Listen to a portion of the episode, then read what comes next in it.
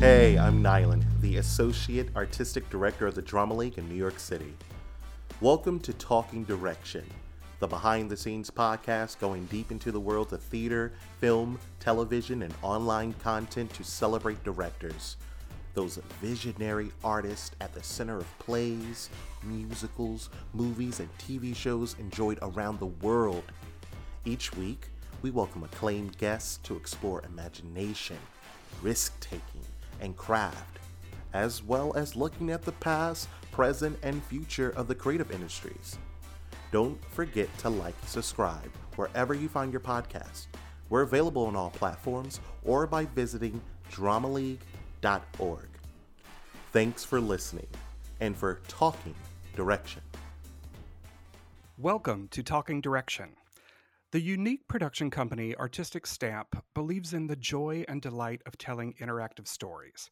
And they do this by creating thrilling, entertaining, thought provoking plays by post. It's a performance created by a playwright and a team that takes place over months through a series of crafted letters sent back and forth. It's a bespoke adventure tailored for each participant, and it offers an opportunity to interact directly with the stories to truly engage. The journey begins at artisticstamp.com and is the brainchild of two stage directors, the incredible husband and wife team of Shelley Butler and Wes Tyler. Shelley directed the world premiere of Lucas Hnath's A Doll's House Part 2 at South Coast Rep and the Japanese premiere of Beautiful, the Carole King musical at the Imperial Theater in Tokyo, among other Broadway, off Broadway, and regional theater productions.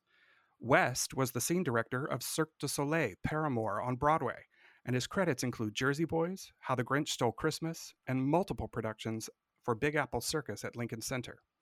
Season 1 and Season 2 of Artistic Stamp are available now, but I should say their most successful production in my mind to date is their adorable son, Dashiell. Shelley and Wes, welcome to Talking Direction. Hello, thank you for having us. Hi, Gabriel. We're also Drama League alums. Drama you, you are. Thank you for the plug. I appreciate it. Okay, so let's talk about Artistic Stamp because this is one of my favorite ideas that has emerged, at least emerged in my head during the pandemic. So, for our listeners who may not be familiar with Artistic Stamp, how how did this idea first come to you both? Um, maybe I'll start with you, Wes. Yeah. So, you know, like everyone in theater, we lost all of our work in March. Shelley and I both had these sort of banner years. We had five shows. We'd worked 20 year careers to get to this stage. And then in the space of two weeks, it was all gone. So we were trying to figure out how to keep what we loved about live theater going in this age of no social gathering. And we were doing Zoom plays and that sort of stuff, but it wasn't really cracking it for us. So the Orchard Project arranged something called the Liveness Lab. And they had 200 creators who got together to explore how do we give the feeling of liveness in this sort of COVID pandemic age. And there were all these breakout rooms, and there was one for AR, and there was one for VR, and there was one for Zoom theater, and all these different things. And there was also a breakout room for text message plays, plays by mail, and plays by email. And I asked the people who ran, I said, could I go into this room? And when I went in there, there were only two other people. This had like 200 people as part of this lab, and there were people all over these breakout rooms. But this room, it was only me and a couple of others. And as we started to talk about the letter writing experience, we realized how close it is to what we loved about theater. Um, it is an analog experience, there's nothing digital about it. It is person to person. Uh, there's no sort of digital virtual buffer. You share a space, even if it's the shared space of a piece of paper, the shared space of an envelope. And so I think live, when we say live, we've come to mean simultaneous in time, but that's not really what mm. we mean when we say live. When we say live, we mean analog, direct, person to person in a shared space.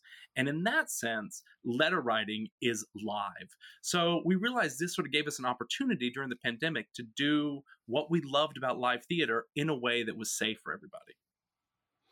Wow. Uh, I I was also in the Liveness Lab at the Orchard Project this summer, and I had no idea. It was so exciting, but it was, for me, it was a bunch of theater people exploring technology very rapidly. And so I love that you actually found letter writing as part of 200 artists trying to explore having to go online. Um, so, uh, but I think maybe the mechanics aren't clear. So let's talk a little bit about how it works. Shelley, when when I sign up at the Artistic Stamp website, what happens to me? Sure. So you'll choose your play or your adventure, as we started to call them, and you will receive a letter in the mail from a character in that story. And you will write back. And how you respond will shape and alter the narrative. And then you'll continue a conversation with that character over the course of four months uh, and six different letters in that arc. Uh, you'll write back five times, hopefully.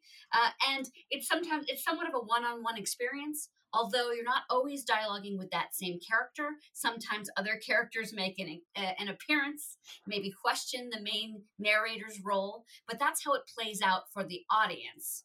I'll pull back the curtain a little and talk about the mechanics beyond that and say that so we commissioned these playwrights and they've created these letter arcs and they have really each letter they've crafted and they've crafted uh, more than those six letters because there are branches as well that you can choose uh, along the way. So they've crafted many letters but actors actually handwrite the letter. And in addition to handwriting it they are improving so when you write back they are actively listening to what you have said and then they are going to improv a portion of that letter and then thread it back into the main narrative. So uh, I, I just, I, I'm a little agog because the idea of being able to interact with a playwright who has crafted a story, but is actually going to engage with me in real time is so exciting, you know, especially given some of the playwrights that you have contracted with to do this work with Liz Duffy Adams and Tim Huang, these these amazing writers. Are are what did they how do I want to ask this mm. question? Do they know the story ahead of time, or does it really depend on what someone writes back to them? Well it's a little bit different from season one to season two especially because we've brought back some of the stories from season one into season two. But okay. i'll talk about when we began we asked each of our writers for an outline right? So it was it was seven letters in season one and now we've compressed it to six because that actually felt like a more satisfying journey for our audience members. But they had outlined the shape of it and they had written the first two letters. Uh, and then we sort of held tight and saw what we got back uh, and then they made different choices somewhat based on that. So they are not writing every individual audience member. The actors are doing that. Uh, but based on the responses, they did make a lot of changes to those stories. Right. We have a cast of about 45 actors, Gabriel. And so each actor has eh, about 10 audience members. And what happens if you write back saying, you know, I just did this podcast today before I read your letter. Sorry, I'm getting this out late. Then the actor will write back, oh, that podcast sounds amazing. Tell me more about it. You know, I once did a podcast once. And then they will go into the text that the playwright has given them. So you feel each letter feels very individualized and very personalized. And you truly have a pin pal relationship. Were the playwrights excited by this idea when they came on? I mean, it really is an interesting thing for a playwright who usually works in, you know, some sort of isolation on a first draft and and really uh, in, engages with an audience very late in a process. Um, what was the what was the response of the playwrights? Well, the playwrights who signed up first, they had to, to decide to uh, jump into this adventure with us. And the playwrights that wanted to do this, who all happened to be brilliant, we're really excited about the idea. It's a little bit easier season two with you mentioned Timothy and Liz because we know better what we're asking. So the first group was really on an adventure because we had never done it before. It hadn't been done at all in this way that we were trying to do it. Uh, but they have, so we were able to bring more information into it when we asked Liz and Timothy to get on board, and we're able to show them examples of completed arcs from other playwrights. And they, you know, we got very different responses from people who were excited in different ways. I mean, John Sood from the very beginning wanted to write a romance. So in his play, you are writing and receiving love letters. You are involved oh, wow. in an epistolary romance with a character. Um, you know, Matt Schatz really wanted to do a piece where you receive a letter from the person that lived in your house 20 years ago and he had to write a school assignment his senior year you know who will i be in 20 years? And then that letter is mailed 20 years later. So you get this letter from you know 2000 saying i think in 20 years i'll be this this that and that. And it, it's all about nostalgia and the way things have changed the world isn't what we expected. So they came in with very strong ideas about how these plays would play out. We have and, found that people who write musicals are a great fit for this because it is a collaborative in a larger sense because certainly you're collaborating with us you're collaborating with the actors but you are actively collaborating with the audience. You you can't simply say no. Everything has to have a version of yes and. So so it has to be a writer who is interested in that. If you want to say sort of here's my art it's finished um, here you go it, it actually won't work. You have to be interested in setting up the rules of the game in terms of how you're going to engage with your audience and you have to be interested in them responding to you. If you are not yeah. interested in that you know it's it's not a right fit. It seems crucial that that the format of letter writing is a place where it begins. When you talk about a series of love letters or or i know another piece deals with history there are um, at the core of the way this story is going to be told it's different than the we, way we might tell it on a stage because we are getting a response that affects where we go you know? That's right uh, you know working with liz right now we got the draft of her first letter in and we said this is this is brilliant it's gorgeous writing i love the story here's what the audience is going to say we can tell you right now that they're going to uh, they're going to yell out this information. And she said oh but i i don't i don't want them to know that yet. And we said you know you can't you can't control that you actually have to take that in and be excited that that it might branch in that direction. And then she got really charged up and created a branch for that possibility. Um, I want to talk a little what you said about the historical one, Gabriel. So that's Ida, where you're corresponding with Ida B. Wells. And November, Christine, who wrote that, did something really brilliant, where it's not uh, the Ida B. Wells that we know you know, who's very famous and was even back then the most famous black woman in America. But it's Ida before she became famous. So it's right uh, when she's moved to Memphis and the audience is cast as her best friend in Holly Springs. And she's trying to navigate this world in Memphis uh, it, this is the 1880s, right as the Reconstruction's happening, right as Jim Crow laws are getting written. And she's asking the audience, you know, how do I navigate this new world and what should I do?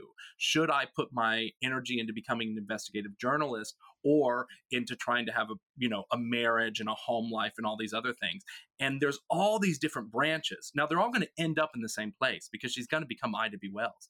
But during this time in memphis before she uh, moves to chicago and starts writing uh, she she has all these different ways she can get to discovering who she needs to be.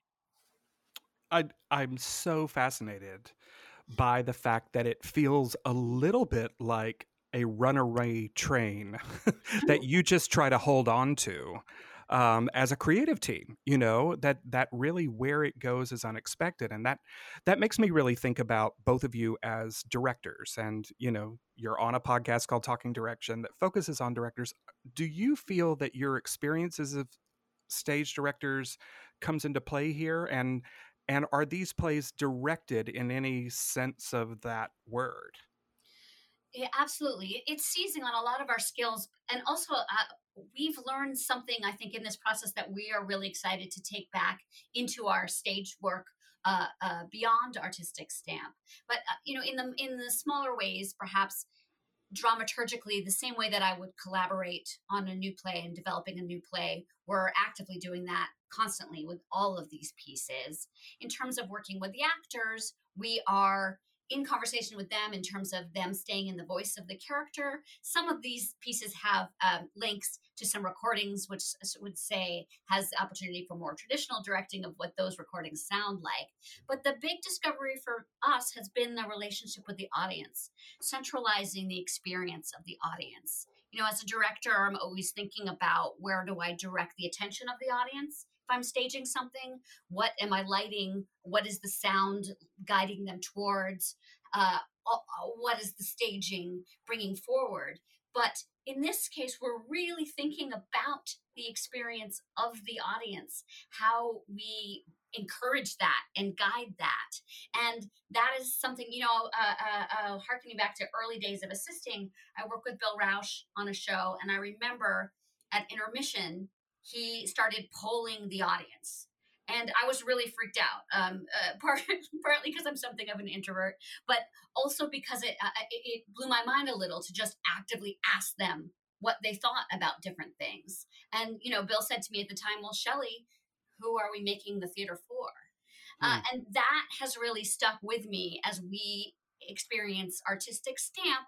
You know, we know how the audience feels. We know when a letter is successful, when it's intimately struck a chord, because they write back and they tell us, or they don't write back, or um, they get really personal with something, or they it taps on nostalgia or humor. We really have a connection to an audience that I have not felt and so uh, that's thrilling to think about how we want that to play in a role uh, to play a role in stage directing in the future. And i think that's right about education too when you train directors. I think you know i went to grad school at ucsd and everything was about staging and working with actors and working with designers but there wasn't a lot of training on how do you work with the audience? How do you make uh, sure that theater is a two player game where the audience has agency and where it's really give and take between what the actors are giving and what the audience is giving. I, I agree with you, Wes. I also think it talks to, you know, maybe something that we need to talk about more in the theater, which is the idea of the audience as a monolith. Um, some of the most exciting performances I've seen in the last few years prior to the pandemic were micro performances where Christine Jones is one person in a box shows and and shows that really dug into a personal relationship even if it's just for a few minutes with an audience member and this piece really everything about artistic stamp leans into the idea that audiences aren't monolithic um, I love that, Gabriel. And I, I, talk about that Christine Jones as an influence as well, that Theater for One, which I, I found really thrilling. And you know, uh, while I'm definitely inspired by the collective heartbeat of the communal experience and something I'm, I'm missing and hungry for, I'm really aware of the ability for the audience to have an independent response. You know, um, to not be swayed by a collective laugh, but to find what they find funny, funny, or moving, or touching, or how we um, elicit empathy within that, which is not, uh, you know, monolithic in terms of approach uh, I am really keyed into that idea as well. Do You know, Gabriel, I feel like I've reconnected with my roots a little bit. When I was in undergrad, uh, I got very interested in the work of Augusto Boal and the type of work he was doing with Theater of the Oppressed. Um, you know, and he had that great Paulo Freire saying that you teach me uh, how to how to how to I'll teach you how to work a plow, and you'll teach me how to spell a plow. So there's a real give and take relationship. And all of that, you know, he said it's all political. If the audience is sitting in the dark, quiet, not moving, while the actors are in the light moving, that's a political uh, nature of an oppressive system. So I, you know, I did musicals and I went into art, and I thought, oh well, but wow, you know, I guess I'll never get to do that kind of work. And now with artistic stamp, I feel like we are actually getting to do that kind of work. That it has most in common with that kind of political interactive theater. Has anything about that surprised either of you? The, you know, either where the people are coming from or who they are or uh, perhaps a, a, a specific experience that, you know, when they wrote back that really struck you? What surprised you about this process? Yes. Well, I'll talk broadly first and say that um, we initially thought we really had to engineer it to get a response. So all of our first letters from from season one. We were really trying hard to to make sure that they write back, um, and we found that we didn't need to do that at all. That people were hungry to connect and eager to respond, and that they are responding in surprising ways. Um, there's one piece in particular that has triggered a lot of artist response. So they bought a ticket to our show, and we are getting back works of art they are beautiful, beautifully drawn, and you do not have to be uh, that kind of fine artist to participate in this at all. But I've been surprised by the volumes of beautiful things that have been sent back to us. And multi-page letters we get from people. You know, we we include a postcard with every letter, so it's pre-stamped, pre-addressed. All you have to do is write a few sentences on it and drop it in the mail. But audiences forgo that for long seven, eight-page letters that they send back, revealing very personal information. Um, I also want to talk a little about accessibility with that, Gabriel. You know, we're able to work. We have audiences now in very remote places, very rural places, audiences that couldn't get to the theater. Uh, we have audiences who have mobility issues, um, older audiences who wouldn't necessarily be able to get to the theater. Uh, we're now trying to make our work available for blind and visually impaired. And we have a business that will do braille transcriptions of our plays by mail. So it, it, it's in addition to all this other stuff, it's also a way to increase accessibility. I, I actually think if there is one bright light about 2020 and theater and the pandemic, it is that we have really reckoned with accessibility wes in in ways that I think will last for a really long time. We are realizing that we have to reach beyond the borders of our theater walls um, to have these kinds of conversations. I think there's, uh, you know, when I think about artistic stamp in particular, I'm curious of like you are reaching beyond the borders of the United States. Do you have readers around the world? Well, we've just started uh, a Canadian. We have some people in Canada for season one, and we're increasing our Canadian branch for season two. Um, we're talking to some companies in the UK right now. It has to be uh, bit by bit this expansion because, of course, it takes too long for letters to go internationally for our season to work. Uh, we have to have letters sent and received within these different countries, but we are having those conversations. And of course, Gabriel, I am talking to people in Bulgaria. uh, I should tell everyone, Wes is bringing it up because y- you have both worked uh, extensively internationally, uh, but as part of the Drama League's global exchange program, you both spent time with us in Bulgaria, uh, and you both worked on a production that Wes ultimately directed of Avenue Q, which has been just an enormous success there. Um, so yes, I'm waiting for my first Bulgarian letter uh, from Artistic Stamp that we can send there. Um, but you know, it is it is really interesting how a story travels in space. And I think uh, early on, I, am going to misquote you, Wes, but early on, if you uh, in this podcast, you said that we have been defining theater as something that is um, a collective experience in space and time. And it is interesting to think about how artistic stamp expands time that there is time to reflect on a letter before you respond, that there is the time that it travels where you wonder what's happening on the other side, where the, the reader may wonder what the right other readers going to write back and those kind of things. It, it you know all of that affects storytelling i think. Um I, oh, I don't definitely. I mean otherwise you know this began in september they got their first letter and it was leading up to this huge spell they were going to have to craft on the longest night of the year. Well now the longest night of the year is two weeks away so it began in september knowing it was heading to november 20th or december 20th sorry.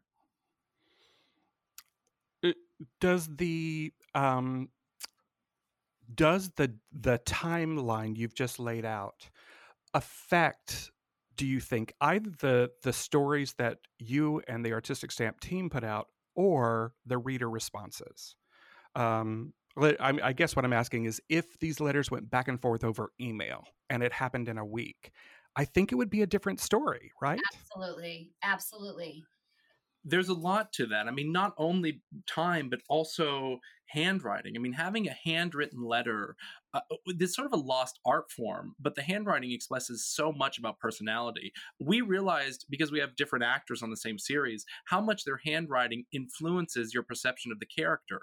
It's uh, uh, it literally is as much as if you had a different actor playing Hamlet on stage. You know, two different actors, a completely different Hamlet. Well, writing it down, how they write it, their basic handwriting, not even to mention what words they capitalize, how they improv, what they underline, all of that gives a lot of meaning to things. And because you have control over what's on the page um, not whereas email you don't you know they are basically giving you a couple font options etc but you can doodle you can draw you can write notes in the margins. It becomes a totally different experience.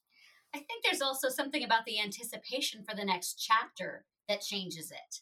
So you're you're imagining what what you might get back uh, and that i think that sort of deepens your investment uh, not, and not only that, Shelley, I think with the uh, uh, deepening of the investment, but also the connection with a stranger, I think is also a lost art in our culture. I think um, the, uh, you know, I deal a lot with um, in in civil justice work and and equity work we know that if you know for instance an lgbtq person you are 87% more likely to support lgbtq equality. Um, simply having that frame of reference changes the way people perceive another human being. Artistic stamp lets us know ida b. Wells and lets us have a romance with a stranger and all of you know i wonder if there's potentiality, I guess, for a culture shift in this work. Do you feel that's something that's uh, possible? I definitely do. I mean, you know, I think there's when we talk about representation, I think there's two things to talk about. One is uh, making sure that people see themselves represented. So, you know, you see yourself on stage, you see yourself in film and in books, and then I think the other thing is people seeing other people represented, so that you're able to connect and empathize with lives lived differently from your own. Um, and Ida B. Wells, I feel like especially people in the rural parts of the country that are writing to Ida, uh, this is a very different time period. Obviously, it's 1880s, but the whole show is about civil rights justice and the injustices that are impacted upon Black people in uh, Memphis at that time. Um, and the end of it really is sort of a call to action, and you become Ida's friend. So when you see these injustices happening, it feels like they're happening to a friend of yours. So I think it, it does make people feel like they want to get more engaged in Black Lives Matter. Um, I think Constellation Melody, which is a queer uh, musical where there's sort of a composer, there's a musicologist that reaches out to you. And there's three different composers throughout time who have all dreamed the same melody. And the musicologist is trying to figure out why that happened. And it was it sort of in the collective queer unconscious or was it had to do with the constellations or wh- why did the, what is the mystery of this? And the audience sort of determines where the key lies. But all of these things you know whether it is you're you're a queer person writing that show and you feel great there's a story for you or you're a straight person involved in that show and you're feeling like you're having these relationships i think either way you're sort of pushing the country forward. I think it is all about progress towards equity. And I think both those things do that. And that kind of proximity to the story has the ability to elicit empathy. And I think in a way that we hope the very best theater does, but it's a direct response. Well, and that direct response is again related to access concerns. You know, what stories we as the American theater choose to tell, what what stories artistic stamp decides to tell, what artists tell those stories and and who is paid to be in the room and who is paid fairly to be in the room. And then also, especially with this experience, what audience members um, have access to participate. You know, are how are you wrestling with all of these issues of fairness and of equity and anti-racism? Uh, how's how's it come into play at, at artistic stamp as you develop this new new idea and this new company? Well i mean f- let me say first that we recognize that theater f- has failed in this. I I think we all got into theater because it, it, made the promise of being a place where you could go if you felt marginalized, you could go if you felt oppressed, and it was a world where you would be met with open arms. Right? That was the whole thing in high school when most of us got into it or into college. That it was a family where we all got equality, where we all were safe, where we all were equals. And then you find out that we failed at that. Right? There is not equity in the American theater. Um, that SDC report talking about directors that came out, uh, women directors are paid less than men. Um, uh, persons of color directors are paid less than white directors. You know, so that's something where theater's got to live up to the promise of its potential. We've got to meet that. Um, I think also there's there's the world of nonprofit regional theater where you need to change sort of the whole system where the board needs to change to become more diverse where the admin staff needs to change to become more diverse um, we're in a slightly different place because we're starting from scratch so we don't have to sort of you know rethink the whole thing we can build this from the ground up right now the admin staff is only shelley and i um, but we have for season two been able to make some promotions so we promoted michelle miners um, to creative director, and Marie France Arcilla to supervising dramaturg. Uh, both of those are women of color. On our plays, we made one of our actors team leaders on each place, kind of like a dance captain if you're a choreographer. And it's an entirely female team leaders on all of our uh, system. And when we do hire someone in a positional power equal to us, we're committed to that being a BIPOC person. Certainly, uh, in our in our choices about playwrights, you know, I'll say first, actually, it's wild to contrast the experience I typically have as a freelancer working within uh, and and having to fight existing structures and fight to change within structural situations. Uh, to contrast that with starting something new in this moment is just a wild experience. Uh, uh I would say there are some there's some freedom and excitement in just getting to hire people you know as a as a as a freelancer i have control over what i pitch maybe or what i accept but i'm never commissioning and so to get to commission writers has been really thrilling for us in season one and season two at least 50% of our playwrights have been bipoc artists which has been easy to do eh, you know we we just went out to phenomenal writers that we love we thought about inclusion certainly throughout the casting process. And again, hasn't felt challenging. There's nothing to buck up against. that we only have to have the will and the uh, determination to do it. So we feel that responsibility, but we also feel great opportunity and we you know because of the way this works we don't need actors we can go to wherever they are so uh, the actors who have left the city if they've moved back with their parents they moved on moved to another place they can write their letters from anywhere in the world the way we've set up the portal all, all the audience responses come to us in greenville and then we upload them uh, onto this sort of website we created where the actors download the audience response and then they write and mail the letters from wherever they are so we're able again to have accessibility and get actors from all over they, don't have to be close to us geographically well, I, I just want to thank you for that work, and uh, I know you're saying that it's easy and all it takes is will. But I, you know, even starting a new company, uh, we're seeing some people like Artistic Stamp really take this moment and the challenge of of doing better in our field and rising to it. We're seeing other people not do that. And so i you know i i hear you saying it's really easy. I just i just want to celebrate that you're doing it and thank you for doing that work. Um, we, we appreciate that and I, and I and I don't mean to make light of it in any way uh, and that there is work for all of us to continue to do across the board. It's sort of the question of the time, of the moment, um, and, and, beyond. Uh, I guess I just mean I, I, I'm enjoying the freedom of not having to ask. To have an artistic director tell you what to do. what you mean. fair enough. Fair enough. Uh, let's let's hope in the world that we li- listen more to the artists and less to the artistic directors. And I say that as an artistic director. So, um, yes. well, let, yes. I want let's talk a little bit about the future. So currently at artisticstamp.com, seasons one and two are available. Um, I'm curious if you have thoughts about the future, and I and I want to lift it up because as I was preparing for this, I was thinking about um, the fact that in the theater we have some very famous stage plays that are essentially letters. You know, I I really love Les Liaisons Dangereuses, which is based on letters. Um, obviously, Love Letters by A.R. Gurney. Um, are there playwrights that you just one day dream of having participate in Artistic Stamp? Like, who's your dream bucket list for this project?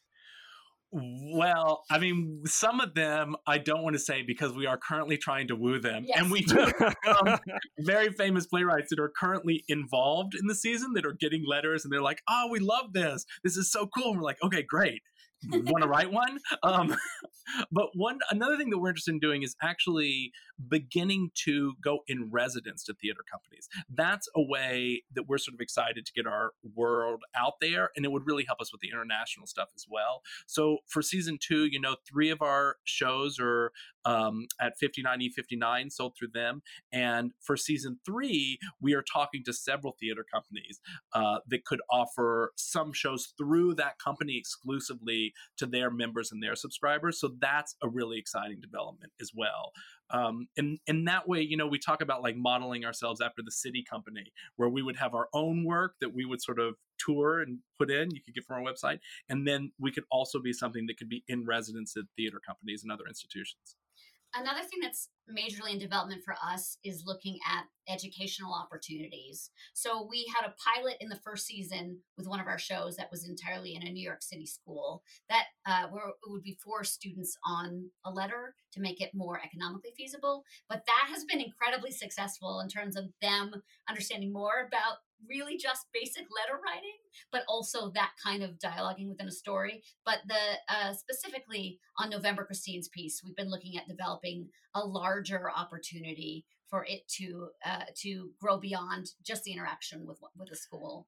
And I'm really interested in in for season three doing a bilingual piece, so that we would uh, have a piece that you could get in, in different languages um, intentionally, not just it would be translated, but it was intentionally written by a bilingual artist to be a bilingual piece. And I think that would be very interesting. Again, not only for non-English speakers or people who have English as a second language that want to be involved, but also for parents that are raising kids and want them to be able to communicate in two languages and learn both the language of their parents as well as the English language as they're growing up. So all that we're really excited about. That seems like a really exciting and important next step uh, for Artistic Stamp. I I am a, a child who had a Chinese pen pal when I was I don't know seven, eight to about the time I was eleven to twelve, and that Chinese young person had to write me in English because I did not speak Mandarin.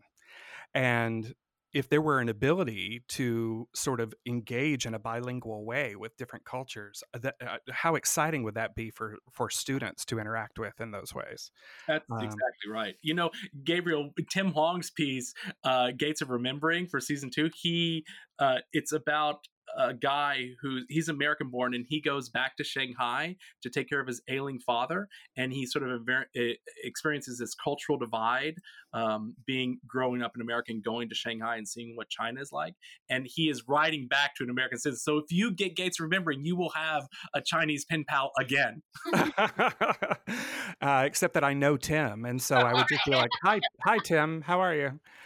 Um, okay, well we're coming up on the end of our time um, but how do we sign up how do how can we start getting these great letters so if you go to www.artisticstamp.com, uh, you can sign up. We do close ticket sales between seasons so that you sign up for our waiting list if we're not on sale yet, and then you'll be the first one. The waiting list always finds out a week before we announce publicly.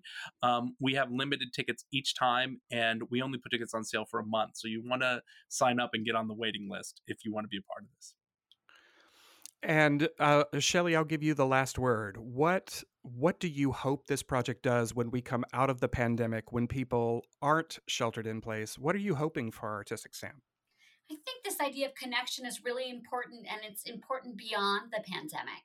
I think that we are hearing from our audience now, please continue this after, you know, COVID is finally at bay, but that, you know, we connect in all kinds of ways in person, but we have become very centered on a digital life and that there's something cold about that.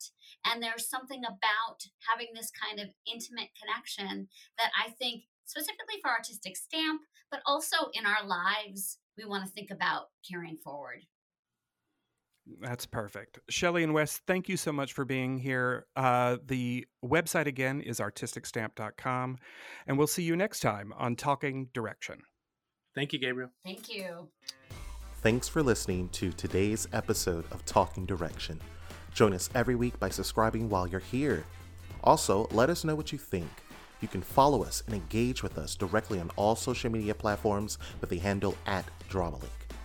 Talking Direction is a project of the Drama League of New York, America's only not for profit lifelong home for stage directors and the audiences who treasure their work on stage, in films, on television, and across the internet. During the pandemic, we're providing essential services to help theater folk and their families who are suffering from economic and health struggles due to COVID 19.